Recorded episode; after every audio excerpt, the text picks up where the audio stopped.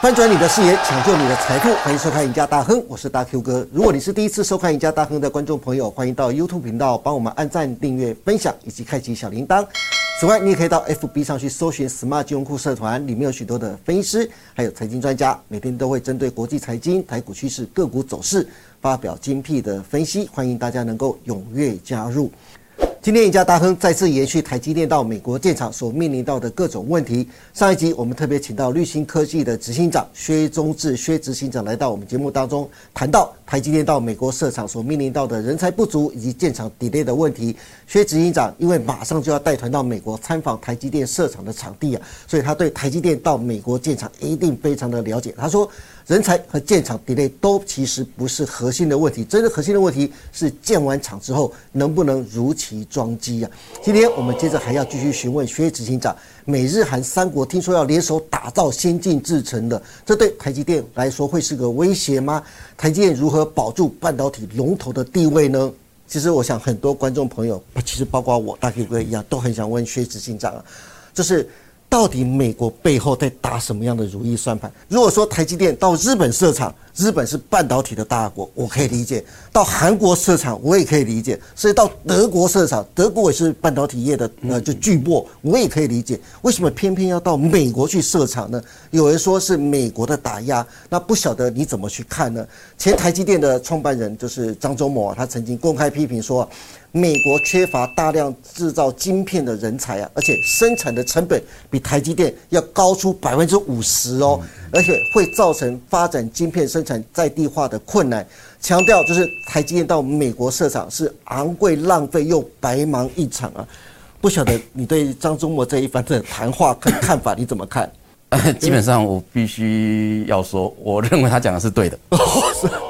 基本上我们自己有评估过，是啊，哪怕我在二零一六年离开台积电之前，是，其实台积内部本来就针对于到中国大陆、到美国，甚至到日本设厂这件事情，很早前就在讨论。是，那以我的认知来讲啊，哦，台积电最后会决定到美国去设厂，设十二寸的五纳米的厂。第一个，当然，我觉得这个。半导体的产业现在变重要了，嗯，哦，甚至跟什么国防方面，哦，国家安全，对，都画上一个等号，嗯，哦，美国甚至自己内部的官员说，这个原来呢，美国有百分之七十的这些晶片必须要仰赖台湾这一块，台积电主要其实就是台积电，对，那这些都让他们在几年以前。没有想到过的，嗯，哦，那就是在这几年，因为中美的贸易战，对，因为这个 COVID-19 的影响，造成地缘政治的一些紧张，嗯，那所以我相信这个是一个主要的一个因素，让台积电其实哪怕是被邀请，或者我常不会讲，不能讲说被威胁。应该是讲说被鼓励，鼓励到美国去 是，但是呢，事实上，before 这些事情发生以前，台积本来就有在思考要到美国去。对，的确。但是那个时候，台积到美国去的原因，其实主要是为了 Intel。嗯，是。那 Intel 现任的执行长，那当然，呃，基辛格，基辛格，他他他就说他要自己自己来搞，自己来要美国的这些资源来盖厂。是。但是在基辛格之前是失望。嗯。他是一个前财务长，对，他是财务长出身那事实上呢，我如果记得没有错的话，呃，台积电其实很早以前跟 Intel 的就有一个默契，嗯，那是他的前执行长定的，就是说，最终 Intel 希望把大部分的晶片生产交给台积电代工，是因为台积电的成本真的低。对，在台湾这边的成本远比在美国低，对很多。嗯，所以如果要让 Intel 可以继续发展下一个十年、二十年，它其实不应该自己全部自己做。对，核心留着自己做，大部分交给台积电做。那美国的市场对台积电来讲，其实一直都是一个重要的市场。当然，你也知道，大概台积电有的营收比例里面有超过一半事实上来自于美国。是，事实上我们常讲台积是一个外资公司啊，是主要的投资人也都是来自于美国。对，所以美国这个市场对台积来讲本来就是重中之重。嗯，那在这样的考量之下，其实台积到美国市场并不是一个呃太意外太意外的事情。是，那而且呢，为什么选择在亚利桑那？其实就是为了靠近 Intel，主要是为了争取。他对台积电的下单。是，其实我认为真实的，在我的经验里面或在我的理解里面，其实真实的情况理论上是为了这个了。是所以台积很早以前就有去美国设厂的一些规划跟讨论，是也知道这里的成本会贵。对，但是因为如果你要争取订单，你就必须要这样子。嗯，那台积有很好的一个管理体系，跟很好的一个我们称为叫做知识的一个一个一个平台。那主要是在台湾，嗯，所以我只要把那些 recipe，把那些做法 copy 到美国去，是，我还是有办法把美国的成本降下来，嗯哼，降下来。所以我觉得这是台积在考量的主要的一个原因。那当然，呃，我觉得台积电还是很聪明的，是。哦，进可攻，退可守。各位可能也有注意到，我们到二零二四年也不过就搞一个两万片，嗯，这两万片的产能，如果以台积五纳米的规划在台湾，动辄就是十万片，嗯。十二万片，是，那也不过就是二十 percent、三十、二十 percent 甚至十几 percent 的一个规模。嗯嗯，那所以台积电还是很谨慎，就能不能从两万片变三万片，变四万片，变五万片，其实很简单，看市场需求。是。所以我觉得它保有了一个叫做进可攻，退可守。是，不但要看市场需求，而且还特别要看美国五百二十亿的补助款到底有没有着落啊？之前市场上很多人都在说，如果这五百二十亿的补助款如果没有着落的话，台积电在美国设的厂很可能会变成竞争对手的一个就是职业训练场啊。对于这件事情，薛执行长，你又怎么去看待？真的会变成台积电很可能之后变成竞争对手，像英特尔啦，或者说像日本啦或三星他们这些竞争对手的一个职业训练场嘛？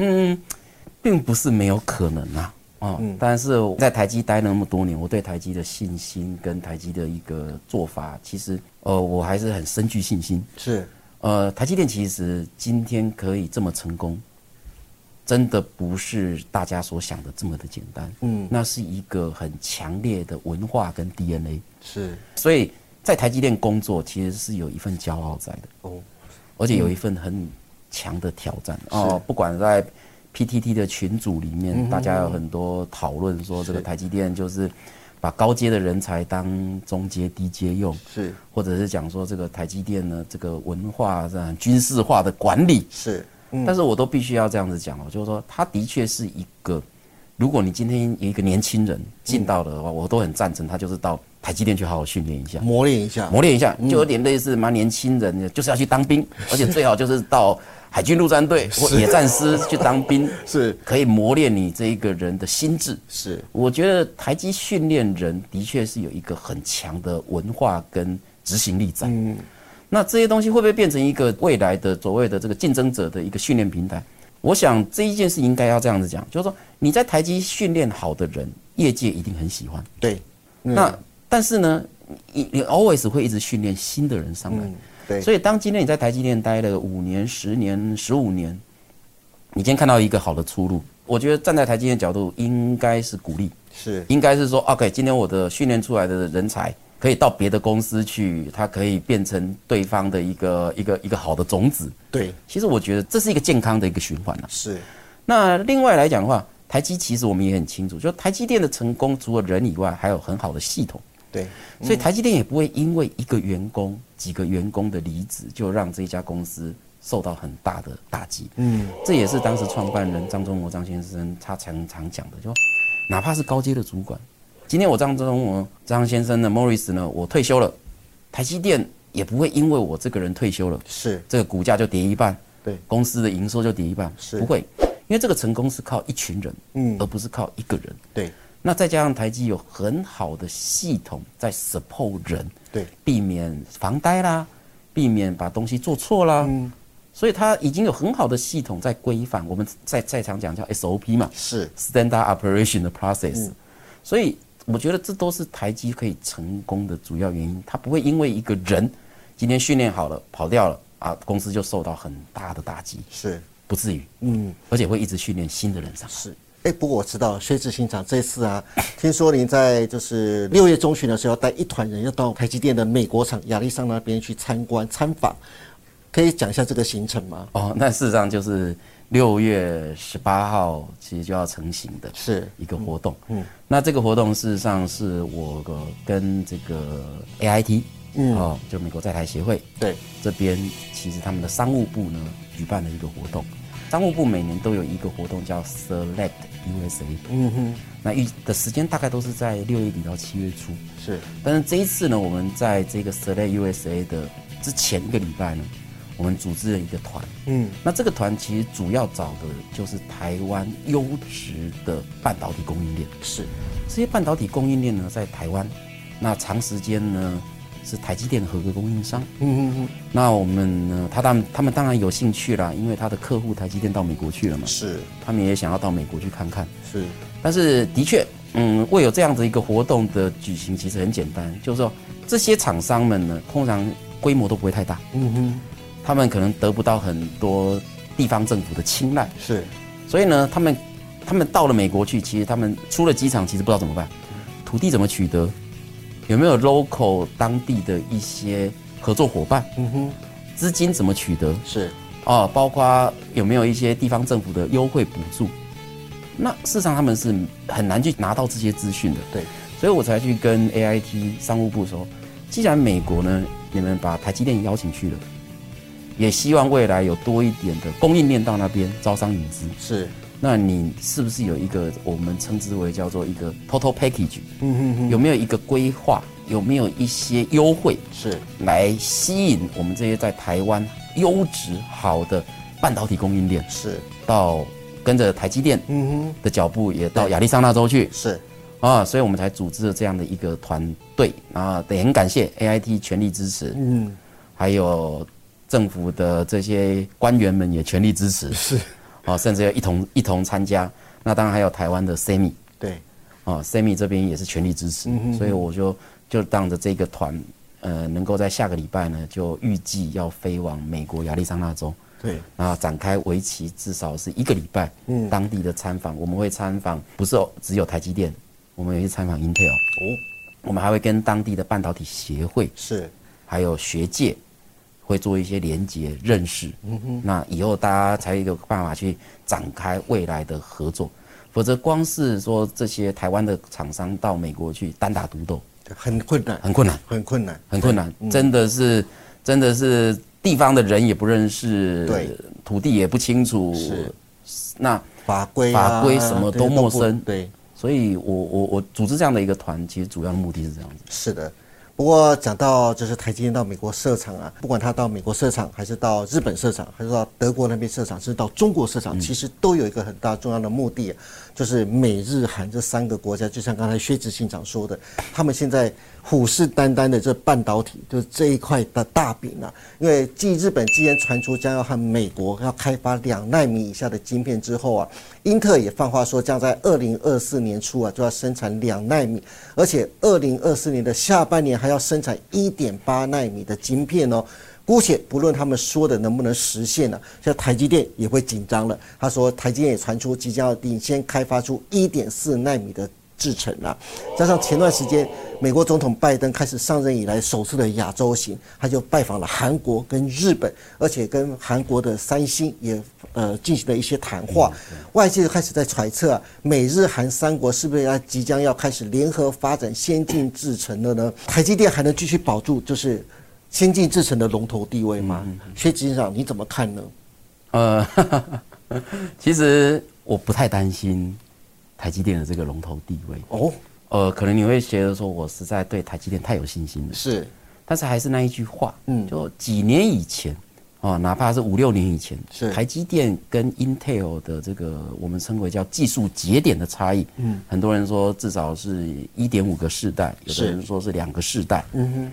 那为什么台积可以在现在这个时间点，在这一两年呢，就追赶上，甚至超越了 Intel？我还是要说。这个台积电的文化执行力，台积电用这么多的人才是去追赶这个技术，我必须要承认，就是说，台积电是当时第一个哦，R&D 研发的人员有值夜班的哦，我们当时叫夜鹰计划是，那等于是说，当其他的国家、其他的领先者，乃至 Intel、Samsung 他们的。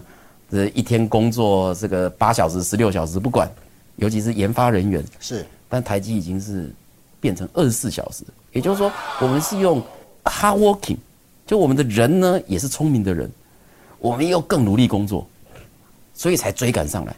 这些东西都是一些说难听一点，都是一些经验跟知识的累积，它不是花很多的钱就可以在短暂的几年之内就追赶上来，除非台积电停下来了。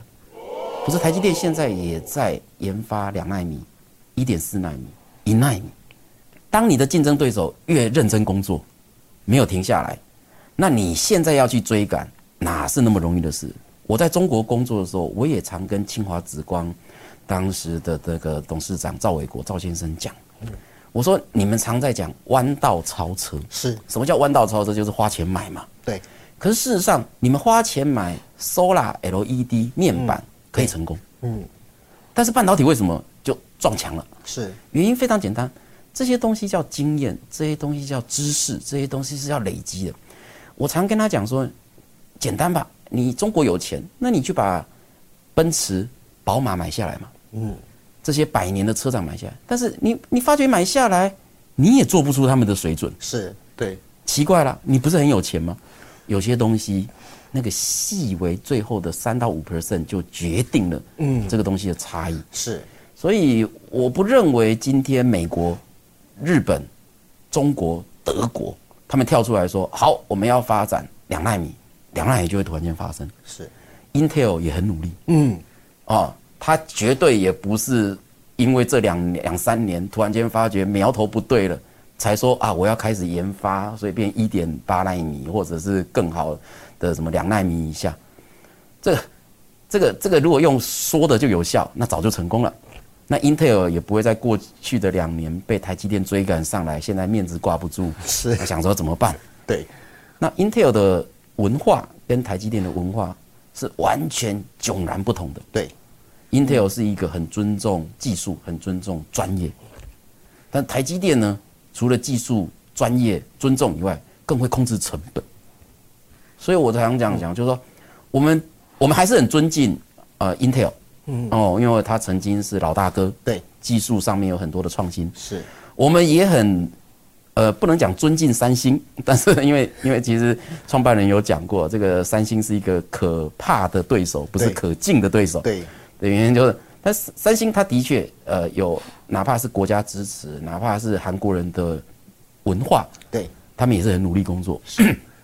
但是基本上呢，为什么台积还是可以保有现在在方局这一块不可撼动？嗯，良率就是比人家好。是，这个这个生产出来的东西，对吧？韩国生产出来叫做叫做暖暖包，啊，啊，台湾的生产出来的苹果一样用台台积的跟用三星的，那其实做出来就是不一样。是，这里面就是有很多是很细微的工艺。嗯，我觉得台湾这个地方哦，有很棒的一个点，就人工作很勤奋，这个日本的人工作也很勤奋，对。韩国人工作很勤奋，对，但是台湾人多了一个弹性，嗯，然后多了一些创意。对，日本人呢，他也是很认真工作啊，对，但是呢，他们的制度就比较死板死板一点，对，所以的竞争力就影响就影响出来。但是日本人做事情，我们必须要承认，他真的是工匠精神。是，台湾人在讲工匠精神，可能还没有到日本那么强，但是也不差。嗯，所以我觉得台湾人的特质创造了台积电的成功。是，如果台积电当时不是设在台湾，而是设在美国，一开始的时候，张先生张忠谋创办人张忠谋先生没有来台湾，他就在美国成立台积电。我估计现在的成就比起来，一定是非常非常不同的。是。好的，今天真的特别感谢薛中志薛执行长来到我们赢家大亨的节目当中，跟我们独家分享了现在全球都在盖半导体厂，特别是听说美日韩要携手打造先进制程，但是薛执行长给我了我们很大的信心，他从台积电的 DNA 和文化以及创意出发，那都是别的国家难以追得上的护国神山龙头地位，各位不用担心啦。今天再次谢谢薛执行长的莅临，也祝福您这次带团到台积电的美国厂参访顺利。也请各位观众别忘了每周一到周四下午的五点半，我们赢家大亨再见喽，拜拜。拜。